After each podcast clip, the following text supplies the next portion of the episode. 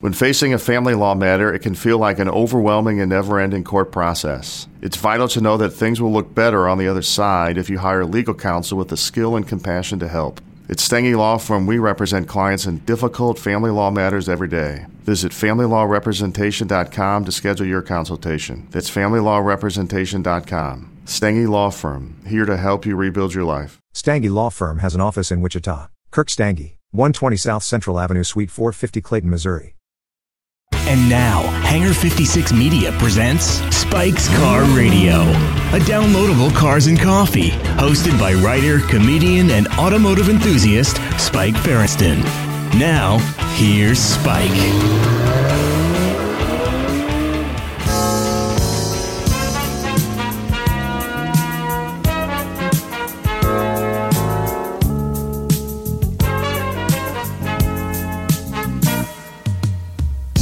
Guess you wonder where I've been. Baby. I searched to find That's a Bobby within. Caldwell. A little yacht rock. I came back to let you know. Listen to that. Doesn't that put you in the mood for Got a summertime? thing for you. Playing the music, but we just don't have the weather here in Brentwood. It's uh, cold and cloudy every day. It has been. what is wrong with me. They call it May Gray, but it is uh, Your love, you see. just cloudy as shit. It sucks. I came back to let you know. Jonny Lieberman's here. We're in the backyard. Yo, you can hear this. You know, Tupac covered this song. Bobby Caldwell, who uh, I think played with Little Richard. That's where he got his start. He was rhythm guitarist for Little Richard, and then uh, quit the band and went solo. Hung out for six years in L.A. until he started making this music. And then Tupac did this. Listen to this one. Oh baby, this is the two "Do for Love." I kind of like this version better. Tupac was pretty good. Turns out. I was trying to explain uh, Tupac and Biggie Smalls to, to Richard yesterday. Not Little Richard. With my son, Big Richard. Wow, Yeah. that's so good. Because his thing is like, so where, where are they alive? And I'm like, they're not alive. Why- Why even bother to explain that to him? No, I didn't. Welcome to Spike's Car Radio. I'm going to turn the music off. We've got a terrific show for you today. Jonny Lieberman and I are in the backyard here. Uh, in a minute, or maybe in a little bit, you're going to hear from uh, Joshua Shapiro, who's the founder and CEO of the brand JN Shapiro Watches. Um, why is he on the show? Well, guess what? He's brought back United States, USA manufacturing to watches, which has been dead since the 60s and he lives right here in LA. He's all over the news right now. LA Times, Hodinkee, and he's on the show today. And he's a great guy. He's got an amazing story. Um, I'll tell you a little more about that. Zuckerman is uh, Jonny. You don't know this, but Zuckerman is visiting his mom. My maggot son. Look who came to see me, you piece of garbage. Hey, mom, what are you doing? Shut up. Broad. I hate broads. I hope he stays in the nursing home where he, but I don't think he is. He said he's got, he's been texting me. He's got lots of stories about the memory people. I guess there's still a war between the memory people and the other residents at this New Jersey uh, place. He'll be back. He sends his love. He go, hey, should I call in from that place? Yeah. Spike. And I said, There's no. feces everywhere. I don't want you to call in from that place. Why don't you visit with your mom? Yeah, my mom's feces. Oh, you're making a phone call, you piece of garbage. You're supposed to be visiting with me. Why are you calling that maggot Spike? He's a maggot, a three fingered maggot, a sausage fingered motherfucker. Ma, give me the money. oh, man. I can only imagine That's what that's good. like. I wonder, and, and, and I never met the dad. I've never met the mom either. I've never met any of Zuckerman's uh, uh, family that goes in that direction. But I can only imagine. I think it would make a nice uh, cartoon for Netflix. We could do an animated show. Young Zuckerman. hey. Young Zuckerman is a great idea. Let's write it. Oh, there's a writer's strike. Oh, Sorry. yeah. Can't even talk about it. Anyway, there's uh, lots to talk about here um, that is around that. Um, so much going on, as a matter of fact. And uh, I don't know where to begin. Let's start with this story. I don't know if you know about this, but Michael Jordan dropped $3.5 million on a Hennessey Venom F5 Roadster. Yes, he did. And that made news for our friend uh, John Hennessey. It's John Hennessey John Hennessey, uh, out of uh, Texas. Houston, Texas, baby. And uh, I think there's there's been some conjecture that will he fit in this car? This is now is this this is the fastest production car? What what what is this exactly? They haven't tested the top speed yet, but it makes a I forget 16 1700 horsepower from a big 1817 horsepower. Thank you 1817 horsepower. 6.6 liter twin turbocharged V8. Yeah. Good God. And Pennzoil helped develop it. Anyhow, It um, weighs 3100 pounds. It weighs nothing. Yeah, God. it's it's crazy. I, I believe he's claiming it will do. I want to say like 320 miles an hour. capable of 300. Okay, yeah, Yeah, easily do 300, but he's he's he thinks it'll be the fastest production car. Period. End of story. Right now, the official, unofficial, I believe, is Bugatti with the 300 plus. Uh, Chiron Super Sport 300 plus went 304 miles an hour in one direction. To get an official record, you got to go two, but they just went one direction. That's pretty fast. Andy Wallace, who was actually Justin Bell's teammate uh, at Le Mans all those years ago, was driving the Chiron Super Sport 300 plus. And um, I don't know. I did see that picture of John and Michael Jordan. Now, John, I'm looking at it right now. So you got Michael Jordan in a uh, look. There's a couple of mistakes here. Who am I to tell Michael Jordan how to dress? But he's got a tucked in T-shirt and a belt and some camo pants. Spike, he's got several billions of dollars. I well still, and then may, and then look, I'm not the most fashionable guy, but I I know how not to tuck in a tur- uh, a T-shirt into some camo pants and put on a black belt. Is there In my You shorts. know people in this wealth bracket though. if you once you get into the billion range, does anything matter? like, aren't you just defining the world? Yeah. as you go through it. Did you see the movie Air? Did you watch Air No, with no. Matt Damon? It's uh, fantastic. It'll tell you the whole story of it, and and you know you immediately want to know how much money he's making. And then we called up a friend of ours that we know from Nike, who works in Air Jordan, and, and we said uh, every year. So what is that? And he threw out a number. We went, oh my god, like this year? And if you're saying that, He goes, oh yeah, it's much more than sneakers now. okay, So yeah, three million, three and a half million on a car is nothing to this guy, but it should teach you how to untuck your t-shirt. I mean, here you look at that. Oh, no, you no, no, tell no. me Well- you you look at that and you tell me that's all right. I've seen worse. At least it's, I thought it was a white T-shirt. At least it's a black T-shirt. Um, you know, but here's the thing: when I'm walking around Well, the look at house- and John Hennessey. He's got his polo tucked in and he's got his belt on. well, he's from Texas, They- they and he's got him. a see a man of his age. He's got a he's got a collared shirt. He knows what he knows uh, what to do. But aren't And they in Jordan's front yard there? I, maybe I don't Yeah. know. No, it looks like that's Hennessey's operation. Oh, there. okay. I, will say, John's, and he's got some cool Jordans on. John's about five eight, maybe five foot eight. Oh, he's got to be a little taller. He's up. He's, He's wearing up boots. to. He's up to Jordan's chin in this shot. he's wearing boots. Yeah, Jordan's six six, so uh, six six. I bet he'll fit. I bet they. I think they build cars now for like the what they call the ninety eighth percentile. Yeah. So six seven, Wow. I think. So I think he'll. I think he'll fit. A lot of carbon But fiber you know on this The, car. the roof comes off. So what's the difference? He can just take the roof off, and he can be as tall as he likes. there you go. He can let He'll take Uh, the Fabio Seagull into the face, or was it an owl? I forgot. it was a seagull. Uh, no, he could let uh, Scottie Pippen drive it, who ran into me uh, a few months ago, uh, physically. And like I was like, "Ow!" Like a brick wall just hit me. Oh, it's Scottie Pippen, who's We used to laugh big about dude. Pippen mobiles that he was he was taking cars and turning them into things that no one would ever want after. The Pippen, the Pippen principle is one we still practice to this day. You have to be careful when you hot rod a car that you're not uh, Scotty Pippening it.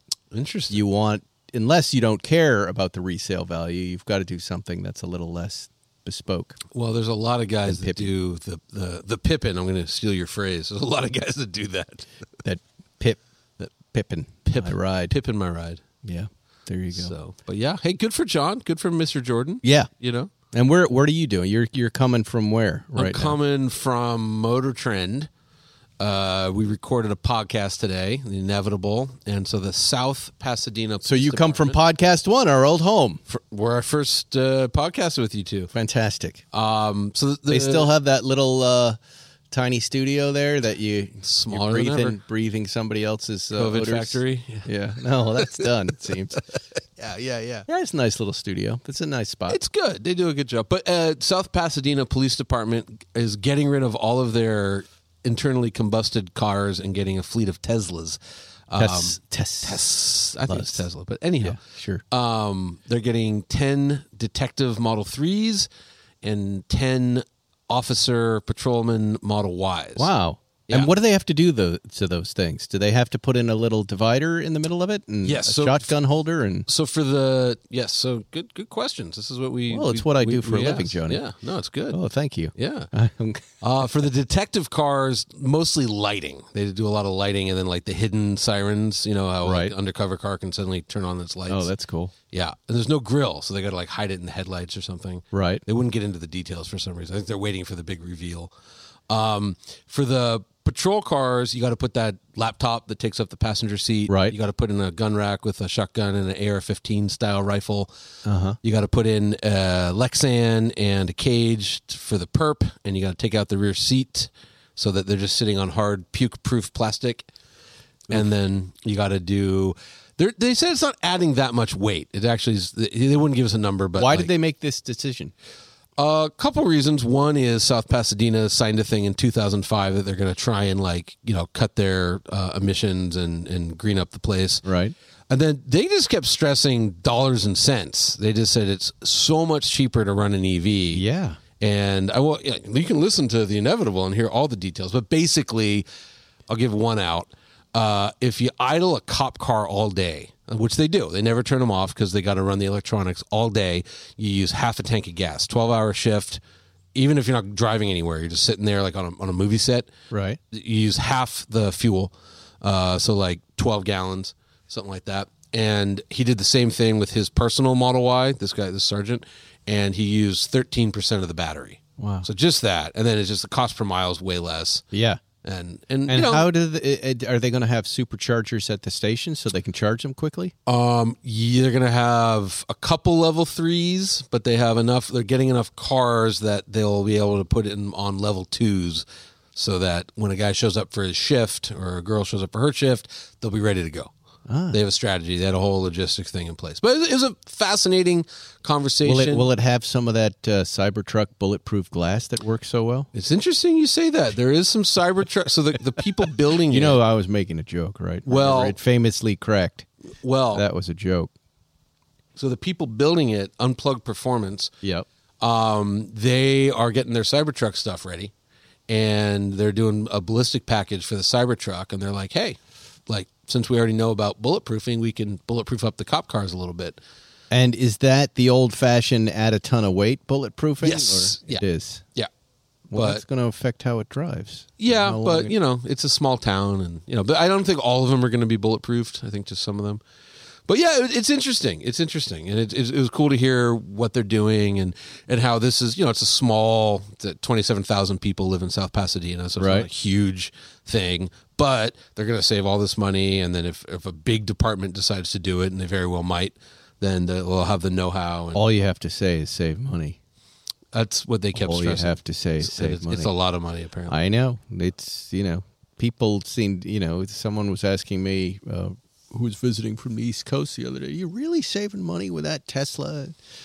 And I said, all right, here's what it costs to fill up my Defender right now $118. Here's what it costs to charge Erica's Tesla $17. Sometimes 14 so now, do you see what's happening? Do you see that? Are Yeah. you looking at that? And uh, it, you know, he was reading a bunch of uh, goofball stuff from right wing blogs. That, but, but that that's the truth. I mean, the truth really is it saves you a heck of a lot of money if you can make it work in your family. And so, like, you know, I drove here and we'll talk about it later, but that Raptor R, yeah, which I think I saw 9.4 miles per gallon, you know? Um, Yep. And like, it's, you know, I, I know. But the second you pulled in, I went, oh, oh, it sounds, it sounds, I mean, hey, supercharged V8. see, because we're in full off road mode now. We're in full off road mode in this house. you need We've a got- Rivian. We've got cake bikes. Uh, uh, uh, this this fella Eric and one of our fans uh, Jesse, who I think lives in Sweden, Sure. bothered Cake about getting Spike some bikes. I, I, they'd been on my radar since I'd heard from a friend. Uh, these amazing electric motorcycles and work bikes and street bikes, and I like how they're they just look. designed differently. Yeah, I just took uh, Jonny into the garage. Uh, apparently, this fan Jesse Wilhelt, I think is his name, just bothered them until this guy said, "Look, I, I don't know who you are." He's Swedish, I, I don't know, but uh, Jesse says I must give you bikes. Nice. So I'm giving you bikes, and he said we're we're giving bikes, and not giving to keep, but uh, you know, use them, talk about them. Uh, we're giving them to these actors, this surfer, uh, and you. And I go, well, I don't even fit on that list of folks, but cool. And we have uh, something called the Cock K A L K. You can hear Zuckerman's mom in head. Ah, you say the cock. oh, I want to ride that cock. Oh, I need the cock. K A L K. You which- Spike give me the cock? These are off-road motorcycles with knobbies, and they're big, and they don't even have kickstands. Like legit, they have the stand. You have to lift the thing onto the stand. We have two of those, and this work bike called an Osa, which is a uh, a belt-driven, industrial-looking work bike. You That's know, the one chi- I like. That's cool looking. I didn't even want to get on it, and then I got on it. I don't want to get off it. It's got these amazing side rails, and it's because it's belt driven. You know, if you don't ride these electric bikes, there are two kinds. There's belt Chain. and, and there's chain, and then there's motors sometimes and wheels. When you get a chain bike, like on the Sur-Ron or on the Cake or any of these off-road motorcycles, they're fantastic. They grip in the dirt, but they are loud when you are on the street. And so you put it if you're on the street, you want a belt-driven bike or something with motors in the wheels and the hubs, um, which is much quieter. But they both have their advantages and disadvantages. But we took we have two of these bikes. James has the little Sur-Ron, and uh, we took that bike and we took the cock up yesterday. The sun came out for a minute. The cock. And we blasted uh, thrash through our neighborhood, hoping no one would notice. I had my McQueen motocross helmet on. It, very kind of illegal looking, but we went at very slow speeds and stayed on the side of the road and obeyed the laws of society, at least and uh, then went up into the canyon on the Whoopty Trail and uh, had a spectacular hour of. It was five or six square miles of empty dirt roads up So in here in. Brentwood, That's so great. and it was sunset, and it was like one of those things like uh, pinch me. I'm losing it. I'm losing my mind. So we want to take these all these up to uh, to Gorman, which I think we're going to do on Monday, which is this past Monday. So don't try to go up there and meet me.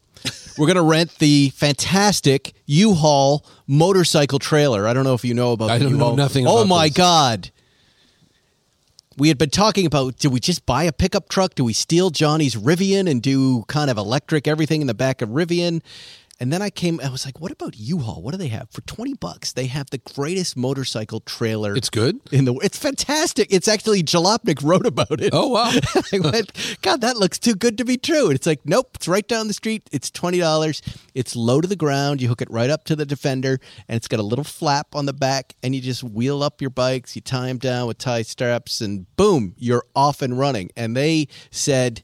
Uh, Jalopnik, and then I, and I'm googling more to learn on YouTube and the rest of it. This Jalopnik story He goes, U-Haul is a fantastic motorcycle trailer. And Wow. it turns out it really is I had no idea. fantastic.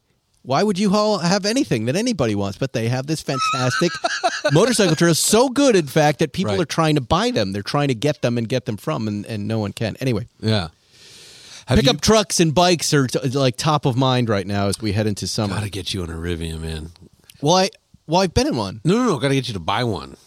If you like off roading, they're just the best. Well, I was going to talk to you off air about maybe getting it for this because I think it would be cool to throw the cake bikes in the back of something electric and then do some, uh, you know, We take some talk. pictures, We'll take some talk. bids, and Yeah, yeah, because yeah. I'm enthusiastic about these cake bikes. Um, I'm a fan of Sondors. I'm a fan of these that Oso, Oso, Oso, Oso. Osa. I The one. It looks call like that awesome check bike that is the only motorcycle I crave. yeah, yeah, Boatmobile or whatever it's called. yeah. You know who else is making electric bikes? Our friends at Porsche. Oh, really? Yes, it sounds like an ad. It's not. Did you see that snowmobile thing they did today? Hold on, hold on. Let's oh. stay on topic. Whoa. Porsche has been in the e-bike business from some time. I did not know that. They're working with some cycle manufacturer named Rotwild. Have you heard of that? Nope. I don't pay attention. But now, listen. Motorcycle. They're selling electric bikes in historic colors. Uh-oh. Ruby Star Neo, Ice Gray Metallic, Mamba Green. That's not historic. Carmine Red. Some of these are new. And Shark Blue electric bikes. They're really cool looking. Uh, man, they're smart. They know how to get you. But I don't know that I would buy them. I mean, I, I've had Porsche bikes before. Someone gave me one, and it it always feels off brand for me. They're Porsche design, right? It's not Porsche. It's Porsche design. It says Porsche, Really? but yeah, maybe Porsche design. I don't know. They're all the same. Because I know Porsche design did those carbon fiber 10 speed road Yeah, bikes. yeah. I had one of those. Okay. And um, but they, But I- did, they but did a snowmobile today for the you know that crazy ice race Mm-hmm. in GP whatever we had the the With Ferdy. Ferdy. Yeah. Uh, they they it's like it's like a snowcat, giant, massive Porsche designed snowcat Wow. for next year. Looks crazy. I have trouble doing that. I would rather go with one of my favorite bike brands on a bike. You know what I mean? It's too matchy matchy in some ways. I it's gonna you know I I'm a huge fan of the Sondor stuff on the street, and I've been riding their stuff forever. We blasted out our front tire the other day after uh, my son Jack was riding, landed on a jump. That it's it's a beach cruiser, and we're going over jumps. And that thing has huge just went tires. boom, it just popped. And I uh, got a quick lesson in repair. It was fun, but I Okay. but I was able to work on it. Um, but I don't know how I'm not going to get one of these cake bikes. This that that ride yesterday was, you know, it's just it's hard to explain how great that was. You know, you're gonna have to build like a bike shed add-on to your garage. you're getting full. I know. You're gonna be like Zuckerman with electric. I was gonna. I've got one of Zuckerman's cars in there that I was helping with, and uh, I was going to check it out. But I've got Aston Martin coming in. I've got that Vantage uh, F1 Oh, yeah. coming, and Oh, that's that's a nice starting a run of cars. So it's good. No, this is all good. I'm not going to complain. no, But it's nice. But uh, you know, these electric bikes occupy this the, the, a very very interesting spot in California. And by the way, the Sur-Ron. Uh, you, you see this lot next door over here? oh yeah, Yeah, yeah. It's uh there's a gate there, there's nothing there. It's four empty acres that somebody owns and doing nothing with. So the other day I didn't really want to go up into the canyon, so I said, "Hey, why don't we just lift the gate and you can go ride in that lot?" so Nice. James and I went in there. He did a jump, belt drive explodes, right? From our previous mechanic who we are no longer fans of. and you know, I don't know if this is like this for you folks wherever you are, but here in LA, they know how to sell electric bikes. They don't know how to repair them. It's 98% sales and 2% good luck finding someone to fix it, either do it yourself or not. And the Sur-Ron, look them up. It- there's a lot of simple stuff you can do, and then there's stuff. This belt drive, we did a conversion from a sprocket to a belt drive. Um, it's a half hour, 30 different tools. I I'm not going to do it. I don't have the time to do it. And uh, all roads led to this guy in a garage in Inglewood named Ryan. Ryan. Ryan. And uh, I called, I emailed Ryan on Sunday. Monday morning, he sent me his number. And uh, uh, a second later, he said, uh, I'm going to take care of this. I'm gonna go. I'm gonna go find uh, a belt that's got Kevlar in it. It's gonna. It's gonna run better on this thing because you guys are off roading it. And, and uh, my last uh, e-bike guy took uh, two months to repair. This guy took 24 hours. Wow, really? And I showed up, and he's one of these genius guys. His name is Ryan. He's in Inglewood. Uh, uh, let me see if I have his last name here. I probably didn't write down his last name, and forgive me. For That's that. good though. He's already improving it. He doesn't have any ads. Yeah. It's Word all mouth. word of mouth. Yeah, yeah, yeah. And it's so funny. It's just like uh, the Land Rover guy. I met a guy with the old Land Rover. He goes, "Uh, Martine fixing it? I go, yes. Yeah, yeah, yeah. yeah. There's Martine for old series in And Ryan. Inglewood. There's Ryan now for any of your electric bike needs. Right, right, You can right. DM me. I will tell you, but it's not hard. Search Ryan Inglewood. Elect. He's uh, everywhere.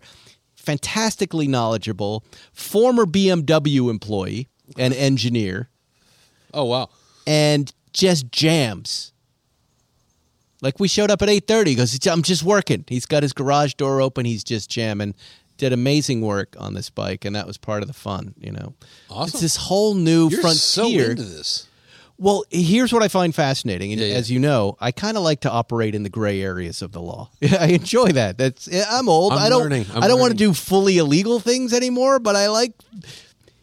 I you know I said to Ryan, I go, uh, and I, I was talking to the cake guys about this too. I go, what's the what are the laws here as far as speed and electric bikes that make this an electric bike versus something that needs a license plate and the rest of it? And they said, well, as long as it doesn't go over 15 miles an hour, it's considered a bike. I said, but all this stuff goes over, and they go, yes, Yeah, yeah, yeah.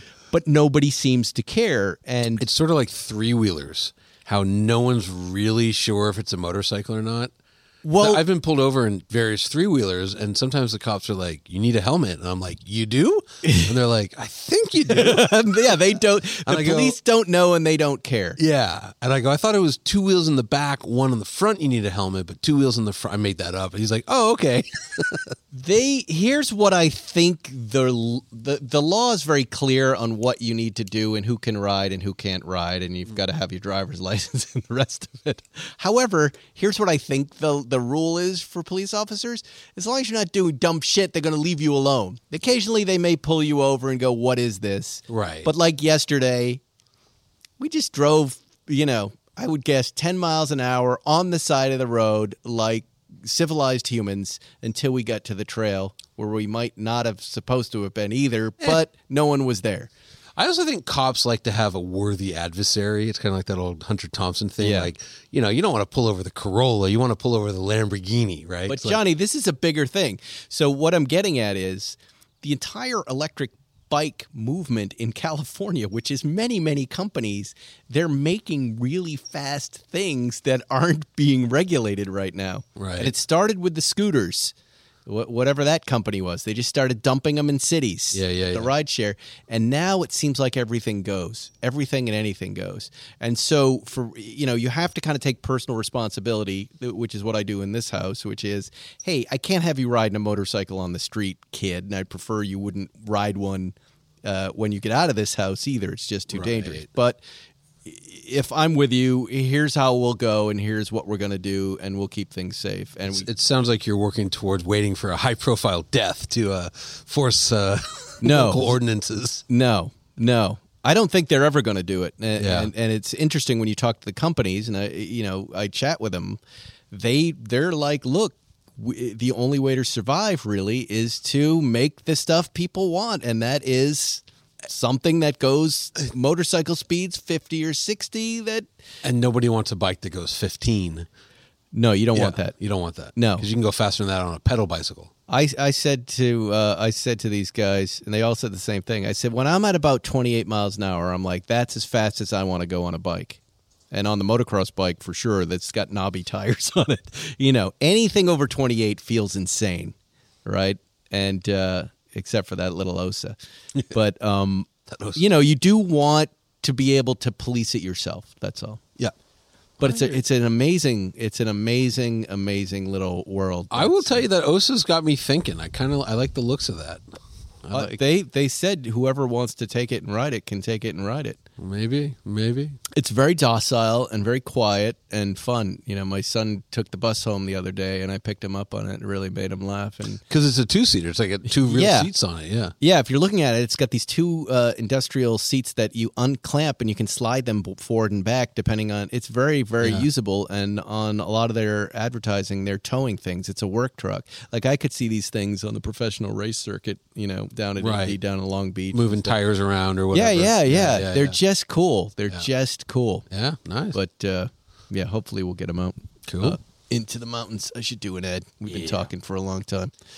We're talking about AG1. They're our next partner. And I take AG1 by Athletic Greens literally every day. I wanted increased energy, immune support, and I wanted to improve my forehand and backhand. And it works. I also hate taking pills slash vitamins and you know what I mean. I wanted a supplement that actually tastes great. And it's simple. All I do in the morning is pour AG1 into a glass of water and drink it. One scoop of powder and water. That's it. Once, and then I am done. And immediately you're going to feel increased energy, better moods. Your life is going to be better. AG1 has been part of millions of mornings since 2010. And our friend Reggie, he loves AG1. He sure does. He's always trying to get uh, get me to get him some fresh uh, free AG1. Hey, Spike, you got it. My AG1 is delivered to me every month, so it's super easy to make it a daily habit. I also get the single serving travel pack, so I never have to miss a day. Just throw them right in the duffel bag, and off to Le Mans we go! Mix the powder into ice cold water and drink it first thing in the morning. That's it. How simple is that? Uh, if you're looking for an easier way to take supplements, Athletic Greens is giving you a free one year supply of vitamin D and five free travel packs with your first purchase. Go to athleticgreens.com slash bike 911. That's athleticgreens.com slash bike 911. Check it out. Got to get that vitamin D. Because when you go to the doctor, they check that level. And they go, hey, your vitamin D's good for once. I sit in the sun a lot. Everything else is bad. Yeah, yeah, yeah. Um, did you see this weird MR2 attack? I did. Where the hell was it? First of all, here, here's the story here. This is- Connecticut this or is- You know. I, I you've probably heard me talk about these street takeovers. You know, I, I read that people were making money. I don't even know if that's true. I didn't understand why people were doing them. Like, what's what's the big deal? Is it just getting a bunch of people together and spinning around in your car, which is fun? That's what I thought it was. Well, apparently there was one of these in was it in Boston?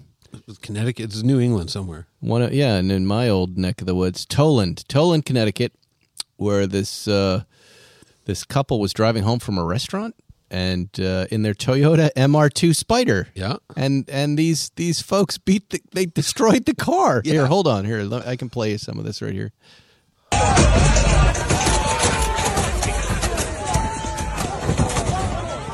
They are r- ripping apart this car, kicking it. A woman gets out of the driver's seat and just says, I think very reasonably, what what is going on here? And and as I'm watching, I'm thinking the same thing. What what the hell is going on here? Why would car people destroy a Toyota MR2? Yeah. Weren't they all wearing masks? No, not all of them. Okay. I thought I saw some kid wearing like a, like a face mask. So yeah, their names are the Sargissians. No, not the, them. The, the the destroyers. The Uh, yeah, yeah, no, I know the MR2 owners. No, no, no. Well, yeah. They that- said they had hold on, they had no time to react, and that the mob began attacking their car within seconds of entering the takeover. The group reportedly attacked the car for several minutes before clearing a path and allowing the couple to exit. They drove a few miles down the road and called police. Here's what I don't understand.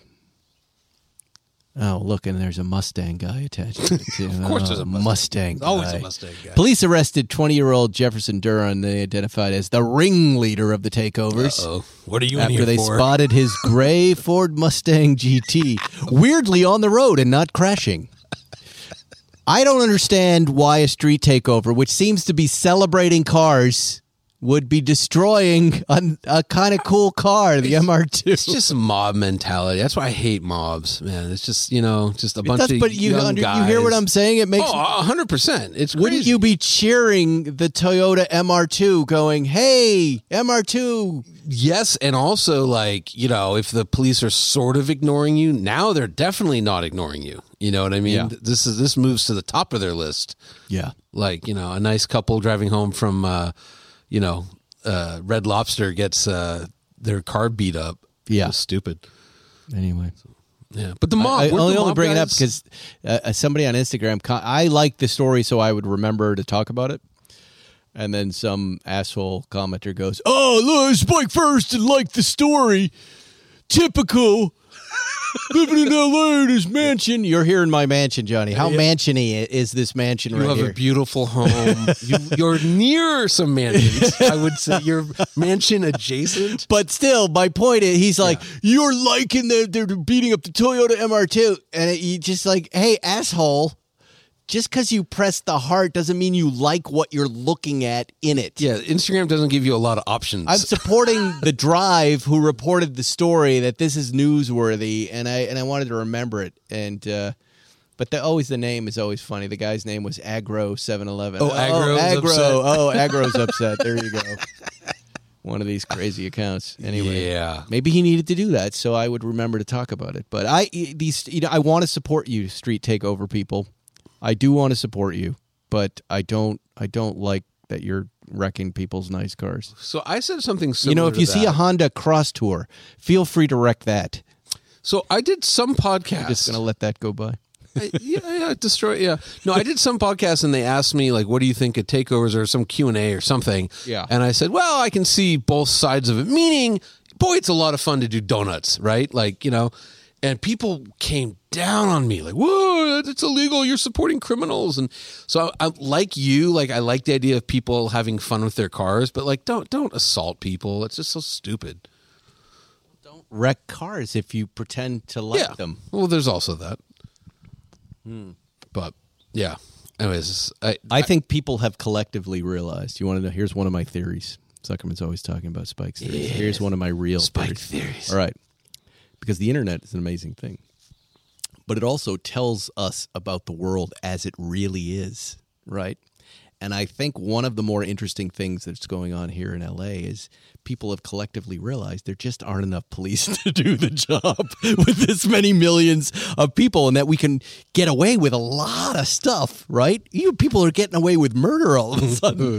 There's just too many people and not enough police officers and not enough staff to to uh, go after everything. So they just go after the public cases, like that guy who made the news. They'll get that guy. There's probably ten more Toyota MR2s that were just destroyed. But I have this troubling theory that just most crime is just going to go by now. That most crime is just going to happen, and you shouldn't be shocked. Even you know, you just shouldn't. Uh, especially here, people seem to like freak. Oh my god, my bike was stolen, and they don't understand why when they call nine one one, no one showed up. And you go, really? You think that's a priority Yeah, for yeah, these yeah. guys? You think? I doubt it. Oh, I remember we had our apartment broken into years ago, and I went to, you know, I was feeling all high and mighty afterwards. I went to file a police report. Yeah, they don't care. I was like, I was delivering the guy a lunch menu. But you know, but like- there, you grow up watching yes, TV and thinking, well, the police get dick down everything. It happened to me in New York. That's when I actually learned it. When I was I was mugged at knife point in an arcade, and the the guy the arcade started yelling, and the kids ran who had the knife, and and there was a, a cop on a horse right there. Oh, It was right on Broadway. Yeah. He was he was coming back from Times Square, and he goes, "What's going on?" And I go, uh, "Those those kids just robbed me at knife. And he just looked over, and they were standing on the corner. he saw the cop look, and then they ran. I, he goes, "Those kids?" And I go, "Yeah." And he goes. Okay, well, here's the station if you want to go down and file a report. I go, you gonna, aren't you gonna go chase him? You, you got a horse. Go get him. yeah. He goes, no, no. You go down to the station. You can file a report. How much money did they get? But they took they took twenty dollars, or I gave him twenty bucks. Yeah. But there they are. The kid looks around the corner again. He could care less. And I was like, what am I looking at? And I get really angry until I realize, oh, yeah, I guess in the grand scheme of things, that's not a big deal. I should just not care about it. Right. And I didn't. And then it's just a funny story. They got our birth certificates and our social security cards. That was that was annoying. Luckily, Well- when they rubbed our apartment, we had like a lockbox, which Oh. hopefully they never got into. Um, I've, I haven't. This is. Do you think this there's, is uh, fifteen another- years ago? It's no, I don't. Illegal Jonny Lieberman's out I there. was worried, but like I Do said, you think I, they could come do the show and you're not? Yeah, it'd probably be a lot more interesting. Well, there was a poll about somebody did online after last week's show, and people really want Richard to sit in. Hmm. They they they want Richard to come back with some new material. He's he's got the new material. He's been work. He's been practicing. Oh, good to know. He gets a cookie from a cookie store every week. And I can't tell. There seemed to be a lot of excitement over the Spike cigar sticker, but I can't tell if we really want to make that. Do we really want to make that? I don't think we could do a run because you know it's the way Blipshift does it is they just you know it's it's they get a bunch of orders then they print it. I feel like this is Zuckerman's territory. What what I'm complimented by is I've taken two pictures that people feel are sticker worthy. Yeah, hey, the Zuckerman the great shot. artiste. I meant I I did not I almost didn't post that shot because I thought it was really obnoxious looking and it's not really me. It's just me goofing around at a stoplight. But I thought, oh, it's silly. I'll just let it go. But if if folks like it, We could do it. Spike Warhol, man, you're like pop art king. oh yeah, that'd be pretty good. no, I well, I'm a creative, as you know. I'm I saw I, Scott Dixon had uh, the Zuckerman Yes, helmet at Indy. for Did you Indy. see that? Yeah, coming up. Yeah, for the qualifying or whatever. Yeah, someone posted it just a minute ago, and I did see that. That was really exciting. That's ex- that's exciting. I mean, That's a that big guy- race. Yep. That'd be a bit- Hey, did you figure out? Are you going to Le Mans? I don't think so. Was I invited? I thought you were talking last week maybe about just going or something. Hmm. I say a lot of stuff. Yeah, I know. It's hard for me to leave the house, but I feel like being a part of this uh, this this Hagerty and this Motor1 documentary on Le Mans. I feel like I've contributed. You've done your part. I've done my part. Yeah, it is better to watch from home. You know, it's yes. better to watch. Uh, yeah.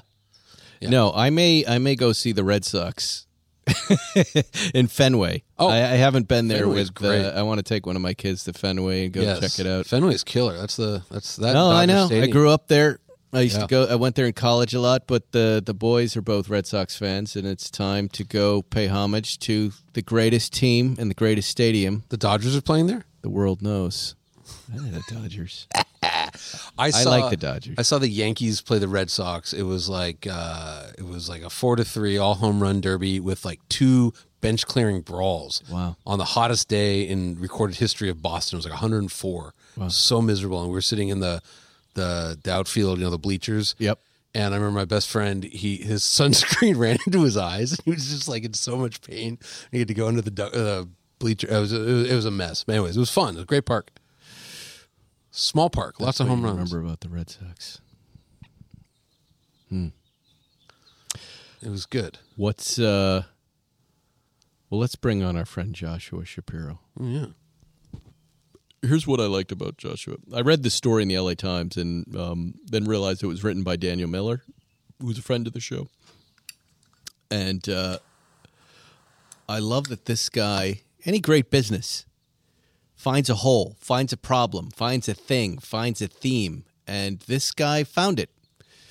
Um, and and many have tried it. Shinola in Detroit tried it, bringing American watchmaking back to the U.S. Right now, it's mostly about the Swiss, and uh, I think up until the '60s was the last company that was a U.S. made watch. And to to say made in the USA, you have to uh, fulfill a requirement that's fairly strict. So uh, Shinola did it, but then had to retract because they had parts uh, that were coming in from other countries. And is that the case with with Weiss? You know, he used to be in L.A., moved to Tennessee. Weiss watches. I know Farrah has one.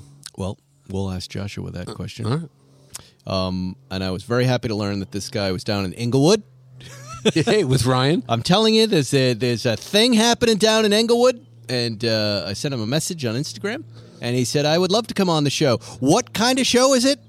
Had no knowledge of us, which was nice, and then I sent him a link, and he said, "Oh yeah, yeah, yeah, yeah, I want to come on."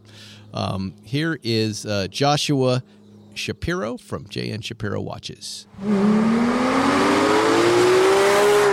Are you there, Joshua?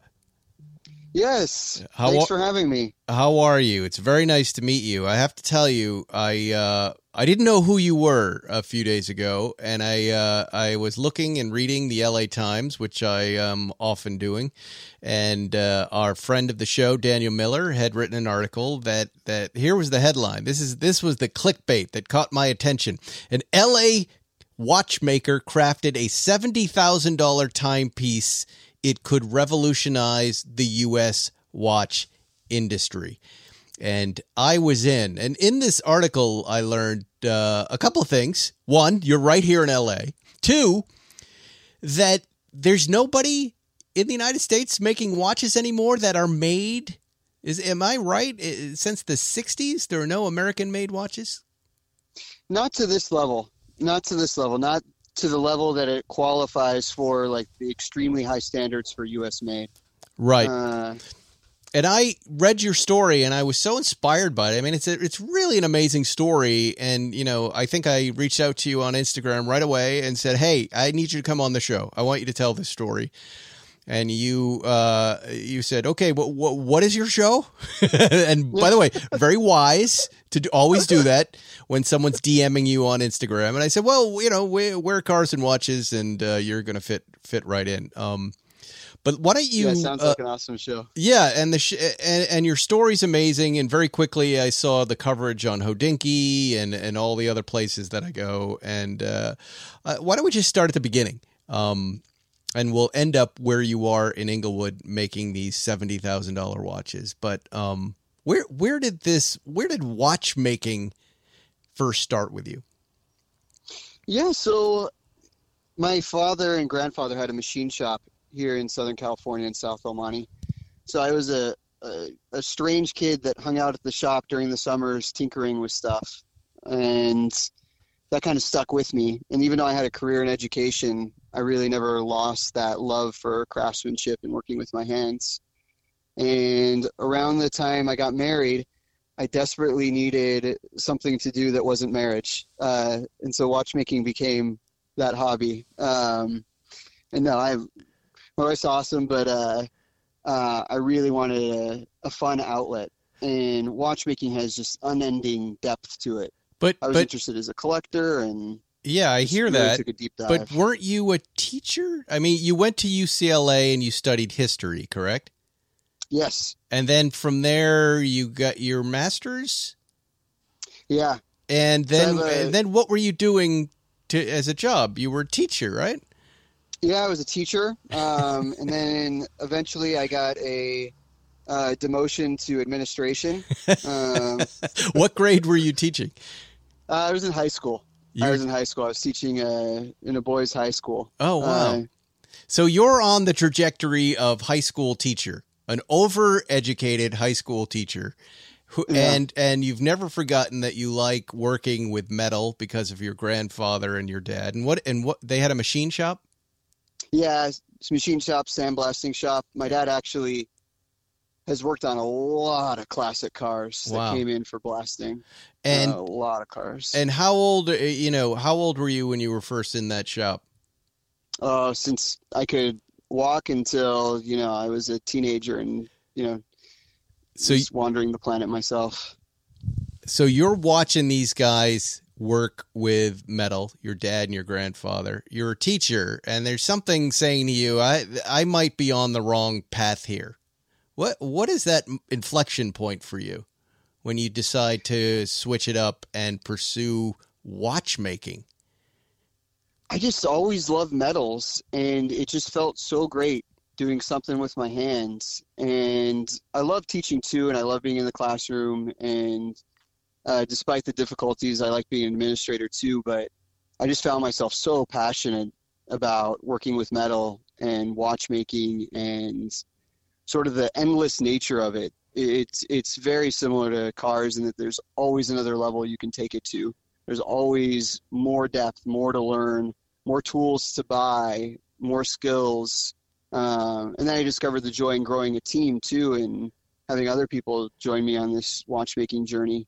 But how how do you do it? Like, you know, I was talking to a friend of mine the other day and we were going, "Hey, we should really start a sub $200 watch brand." You know, we're crazy about these Swatch Omega plastic watches that we use all the time. Why aren't we doing one? Something like that. But then you, I very quickly go up to my office and go, I, I don't know the first thing about making anything. I don't know anybody. Right. I, I don't even know where this would happen. And you're making a very complicated, beautiful watch. Um, how how did you learn how to make a watch? What was your first step? Who did you call? What did you do?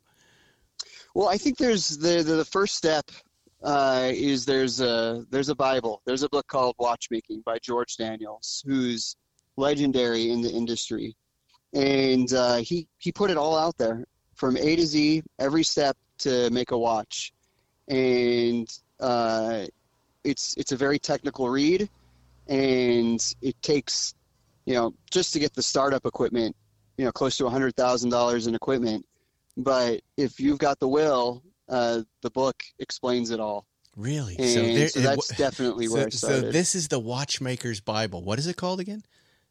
Watchmaking by George Daniels. And you crack this very technical book, and it's and it's pleasurable for you. It's not like a Don Winslow crime novel. This is like this is your. How many pages is this? Like six hundred pages or something? Something like 400 pages. Oh my and, God. You know, And Yeah. it, but but if you read this and study it, you can make a watch from scratch. you can make a watch from scratch. But I'll tell you, it's so technical, and there's so much to learn at the beginning that it was a fantastic sleep aid. Wow. Like I'd be digging in there and trying to understand. And is that Whew. all? Is that all you did? Is read this book? no, no, no. Um, you know, I took a, a distance learning course with the British Horological Institute. Um, there's a man named David Walter in Santa Barbara who's a master watchmaker, clockmaker, and I mentored with him. And when I got into dial making, you know, that he was teaching me a lot, and I was making dials for him. Um, so it's it's you know it's unending talking with people, learning as much as you can, experimenting, uh, using this book as a reference, and then slowly amassing uh, as much equipment as you can. Like I, because I was a, a principal, uh, and this was my side hustle for a while, I was just able to reinvest and reinvest and build up the equipment needed. what was and that? What's that first piece of equipment that you get? For me, it was a lathe. Uh, and that's used in the automotive industry too. And that that's a, a machine used for removing material from circular objects. And it's extremely important for watchmaking and for all industries. But uh, for watchmaking, it's small. It's something that can fit on your desk at home. So so Um, so you you start loading up on this metal making equipment, right? And What is your wife saying at that point? Are you, are you do you have a big you have a big house and a garage, or were you just loading up the apartment with crap? Yeah, in, the beginning, you know, I, I was a teacher. My wife's a teacher. We were just in a small apartment, and you know, I had some pretty crazy machines in the breakfast. And what was the wife saying? Was she going, "What it?" You know, my wife is very upset with a tennis uh, aid that I have, a, a little spin ball machine that I had in the living room, Yeah. and it's small. What was your wife saying to you when she's looking at lathes and other giant metal machinery? Yeah, so I, you know, she would, she she would tease me, and uh, but you know, it was In what hobby, way? It was fun. It, it, it- like it's not really sexy. what are you doing here? Yeah, right. And but you know, it was it was it was a hobby, and so she supported me. But it was like, hey, it's time to take the the baby now. Like, come Right. on. And so like when it actually became a career, that was like, hey, it's time to take the kid. Oh wait, it's it's not a hobby anymore. Right. Uh, guess So- you got to be doing this. So at a certain point, you you have all of the machines n- then in your possession to make a watch, and you decide Yes. I'm going to now pivot into watchmaking full time.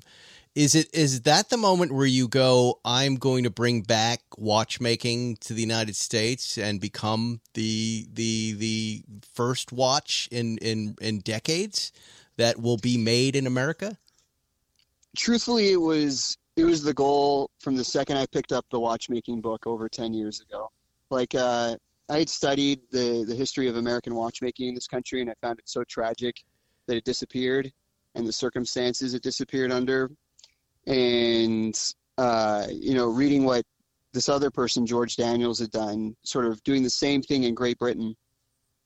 I was really pumped up to see if it would be possible to do here, and it was just uh, it was a gigantic process. Um, like now I have a few million dollars in equipment. When I started out, I could hardly afford a machine for a few hundred dollars. So it was definitely a step by step, constant reinvestment, uh, you know, eyes on the prize venture 100%. Wow. Um, what was the last U.S. company? Was it Hamilton Yes. in the in the sixties? Hamilton, Not the Hamilton we know today. yeah, the Hamilton we know today is like a, a cheap imitation Mhm. of what it used to be. Um, Hamilton was bought by the Swiss in 1969, and in 1971, the factory and everything was there, and the Swiss just told the remaining employees to take everything to the dump, Wow. and that that was the unceremonious end to mechanical watchmaking in this country. Wow. And there's been a few people since then, notably RGM, that have got taken it really, really far, um, and has made beautiful watches that uh, a ton of the parts have been made in the U.S. But the U.S. in particular, except for the car industry, say that for an object is put made in the USA on it, it has to be all or virtually all made in the United States, and that's an extremely high level of manufacturing to get to that point. Right, right. And I remember uh, being in Detroit in 2014 or 15, and Shinola was making that claim. A company that I like, Detroit based, you know, watch and Yeah. leather goods and the rest of it. But the FTC jumped in and said, hey, you know, uh, uh, you can no longer use that slogan where American is made because most of your parts were from overseas. And I believe what they were pitching was, well, we're assembling here in the U.S. and they, they, you know, they they have a great track record with their employees and they do a lot of great work, but still they did not meet the bar that was set to to say that. Correct? And and Correct. and and uh, J.N. Shapiro watches has or have you? Yeah, I mean, we there's no guideline for the watch industry for made in the USA.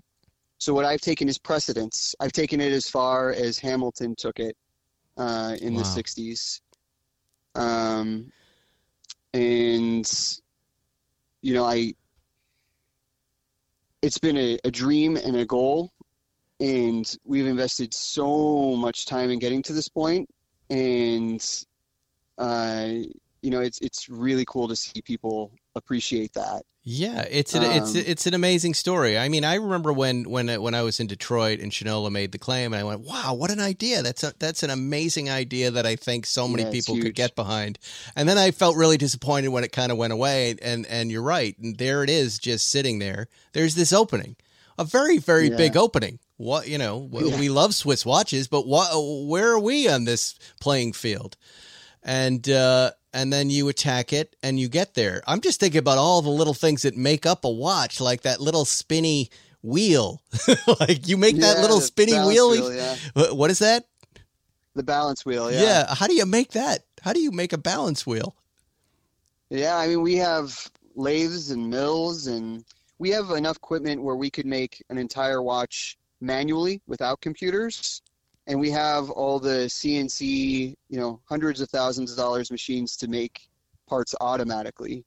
Um, because you can't actually run a business just making watches by hand one a year. Mm-hmm. So we have these automatic machines that enable us to, you know, like our, our yearly productions are around 30 watches a year. Wow. Um, and and is this the first watch, the Resurgence, that you you folks have made? So we had a watch called the uh, Infinity Series, and we made about 100 of those. And those we started off just making the dials. And I'm known for my guilloche. Guilloche is a type of geometric engraving on the watches. Mm-hmm. And we kind of took that to a level that's never been done before, even by the Swiss, and that kind of put our name on the uh, on the map. And so we started off with dials and hands, and then we evolved into cases.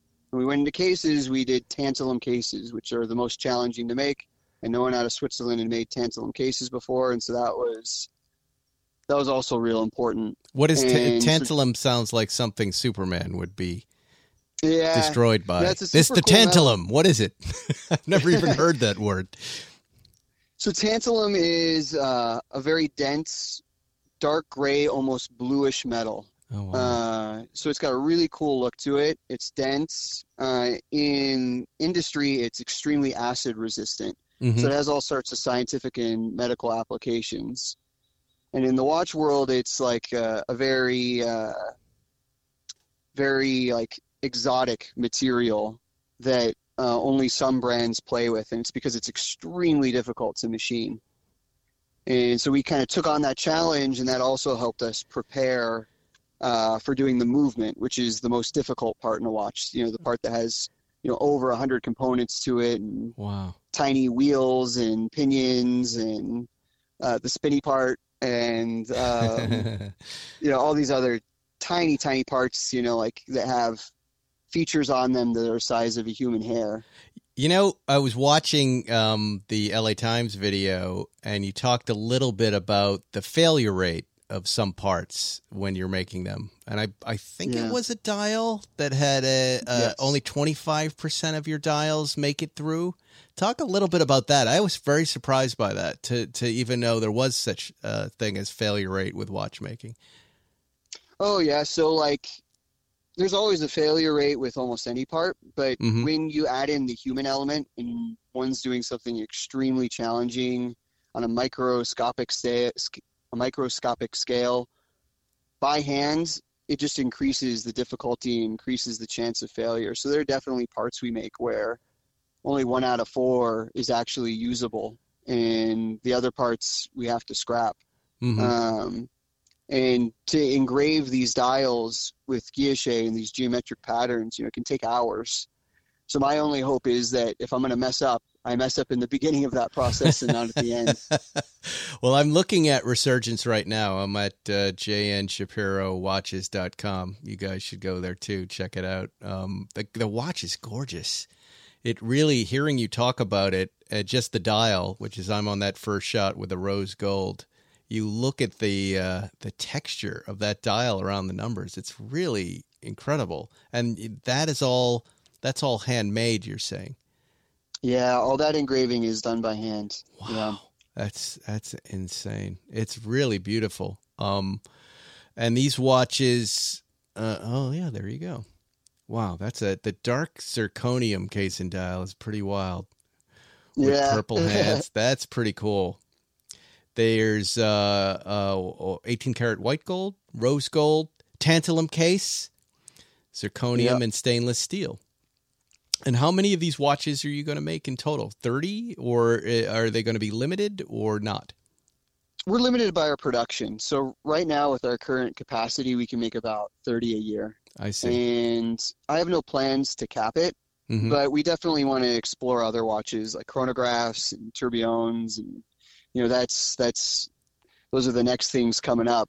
Right. Um, And what would you what what category do you put this watch? Is this a complication? No, this is just a time only manual winds. Um, yeah. And Believe it uh, or not, these are some of the most expensive and popular watches these days because when you're just making a simple watch, then you can focus on deeply into the aesthetic and timekeeping aspects of the Mhm. watch. and how does that work? When you rate the timekeeping, like what what are you shooting for there? Besides perfection. Yeah, so yeah, so there's there's something called chronometer uh, status, which is plus or minus a few seconds, plus uh, the ability to withstand temperature. Uh, watches are always uh, vulnerable to changes in temperature, um, magnetism, and uh, the goal for a watch that's mechanical is to try to get as close to zero variance as possible and you know that's one of our goals too that's sort of like a in a way that's sort of like a horsepower Mhm. or zero to 60 speed in in the car world in Right. the watch world it's how accurate can you make this timepiece Oh wow. Okay. That makes sense. yeah When you were growing up or even now, outside of the watches you make, what do you, what do you like? Like do you have a collection of watches?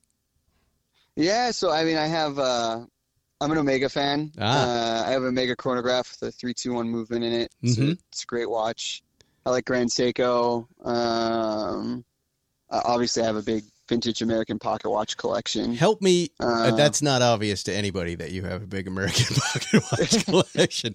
help me. Help me approach Grand Seiko. Like you know, I I'm Omega. I like pre-tag Heuers. I kind of like racing sport watches. You know, but I would say I'm a Heuer guy more than anything else. I I like old Tudor. I like old Rolex, but I like Heuer. Mhm. Everybody uh, who I respect says Seiko has to be on your radar. Um, for me, I you know my only kind of uh, I only know them from the drugstore watches, right? And when I hear Yeah. Grand Seiko, I go, well, that isn't that just a more expensive version of the drugstore watch? How do I approach a watch brand like that? And, and why do you love them so much? Yeah, so Grand Seiko, I mean, Seiko it has like three levels. So they have Seiko, which is like, you know, pretty affordable watches. Then they Mhm. have Grand Seiko, which is like their competing with Omega and Rolex brand. And then they have even a higher level, which is like Patek level, which is, an even higher is uh, Credor. So they've got something for everyone. And like, I feel like in the US or like in the Swiss world, we're used to like a different brand for a different level. Mm-hmm. Um, but uh, Seiko just does it all within one company. They have all these different levels. And Grand Seiko itself, you know, they make extremely accurate, extremely beautiful, uh, diverse timepieces um, with their own aesthetic. Um, and the the quality is just as high, if not higher, than most Swiss pieces. So, um, so you're into them. yeah, yeah, I like them. what else do you like? Yeah, I I, um, I was a, a classic car collector. I had to sell my my '67 Mustang Fastback to uh, to purchase my first watchmaking machines. Wow. But uh, that was that was my Grail car, and I, and I miss it. It was it was wonderful. Wow. Well, that's that's the commitment to passion and direction. Something tells me you're going to be just fine, and you'll be able to buy three more back in a few years. I hope so. Especially hope if so. you're selling watches at eighty thousand dollars a piece, which these days is is kind of cheap. Forgive me for saying everybody, but but you know, for something as beautiful as this, you know, we see watches that are selling in the half a million, you know, million plus category, right? Yeah, watches have really arrived in the category of arts. Um, Yeah, that's like yeah. the comparable for them now. And what do you suppose the relationship between cars and watches is? Like, what, from your point of view, what is it? What is it?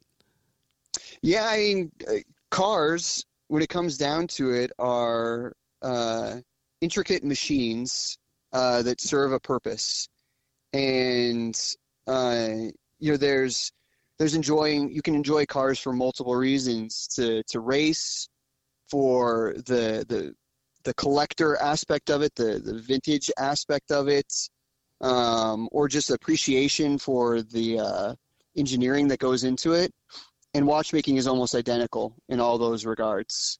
Uh, so there's a there's a lot of parallels there between the two. You know, something that's practical, that you can appreciate it for its engineering. You can appreciate it if it has heritage, um, if it has a story to tell. Um, but unlike a car, you can very easily carry it around and, and show it to people, um, and have many of them in a briefcase. well put, Joshua Shapiro. I really like chatting with you, man. I'm uh, I'm very excited about what you're doing down there in the in Inglewood, where all the cool stuff is happening. From my point of view, I was just down there because uh, our our electric uh, motorcycle mechanic Ryan is down there, who worked on our electric motorcycle, the Sur-Ron. And my uh, my old Land Rover mechanic is down there, uh, Martine. There are all these genius guys like you down there doing great work. Um, and I can't wait to see what you do next. But um, really, congratulations, man! Really, congratulations for exploding onto the watch scene this week. And uh, you know, I look forward to uh, watching your story unfold. Thank you so much, Spike. This was a lot of fun. Well, there you go. There you go. Do you like that, Jonny? A history major and a substitute teacher Hey, who starts spending his money on metal machinery that he puts in his apartment. His wife is looking at him crook eyed, going, What's happening here? And now he turns it into a viable business. I mean, your wife's always looking at you. yeah, but imagine you're in a tiny apartment and you suddenly there's a giant lathe right, Sitting the there. engine turning. and your husband hasn't taken a shower for a few weeks. I'm just joking. He's taking a shower. You know, I just sure re- I really admire that guy. I really Yeah, love hey. what he's doing. Entrepreneurs are always interesting. Yeah, They're and, driven. and why can't we make watches here in the United States? You know, we although you know, like like like IWC, right? There was an American guy that couldn't get watches made, so he went to hire Swiss laborers. You know, Right. um. So yeah, it's, it's this a, guy's it's a- making them from scratch right in Inglewood. yeah, crazy. Yeah, it's an amazing story. I'm- Great. I was really. We should go take a tour when when Let's your when your bike away. when your bike breaks. Next time you blow the the belt off your bike, we'll do a detour. I was thinking about. Uh, there's so much opportunity to get into this business. Uh, You know, you get you get a guy like Ryan. You got you got the guy who can fix these things. They're a little more complicated than a normal bike, obviously. A lot of wires, lots of different colored wires. You- and you've got a market here, and a, and there is a market here in L.A. And Oh, yeah. uh, the cake guys are in Venice, but there's really no joint where you could have a spot that just had your favorite five bike brands and a place, more importantly, to fix them. But I, at the same time, I don't know that I want to be on the receiving end of the phone call from the parents that say, "Hey, my kid," Yeah, oh, oh, it's horrible. Yeah, yeah, yeah, yeah, yeah. yeah. you know, not that I. It's just My, like, my ah, kid's in traction with my his, kid's in traction. his, Yeah. L two vertebrae. yes. No, I know. uh, no more. Yeah. motorcycle sales. But uh, that's it. That's our show. I hope you all had a good and fine uh, Memorial Day. John and I have enjoyed our cigars and our ginger beers. Mm-hmm. And uh, next week we'll be back. Uh, we're going to do some Dear Zuckerman, and we'll have some stories from Mrs. Zuckerman. Is Ryan gonna fix your cock? I don't talk like that. Why does he make me sound like that? I think she was upset, by the way, last time. Does yeah? Some for some stupid reason, Zuckerman told her we were talking about her on the show, and I think Oh, God. someone he's let such- her. He's a mama's boy. That's the thing. You would never know it. He's got to be. Why would you tell your mom that? hey, hey, mom. Guess what? My mom listens to the show, but I never asked her to listen to the Right, show, right. and and uh, and it's fine that you do, mom. I, do, I don't care about that, but you know, she she she heard about it and she started listening, and then she writes me about it. But um, Oh. yeah, I was still trying to imagine Zuckerman like talking to his mother. This guy, mom, I got another Porsche. Look at this leg on the side of the road. it was attached to a hobo who's now a trillionaire. And guess who gets a third of that money? People think I'm exaggerating those stories. Oh. They're they exactly like that uh, all day long. I mean, I, I don't want to get into the details, but remember that that picture of that check he sent us? oh yeah. Oh man. Yep. Good for him. I was like, I remember I was like, man, I was, I called him and I was like, I was, I was feeling pretty good because I got a $5,200 check. You know what he says? All money's good. There it is. A little bit of wisdom from Spike's Car Radio. All money is good. We'll see you next week. Thanks for listening to Spike's Car Radio, brought to you by Hangar 56. Listen to new episodes every Wednesday, and be sure to subscribe on Apple Podcasts, Spotify, or wherever you get your favorite podcasts.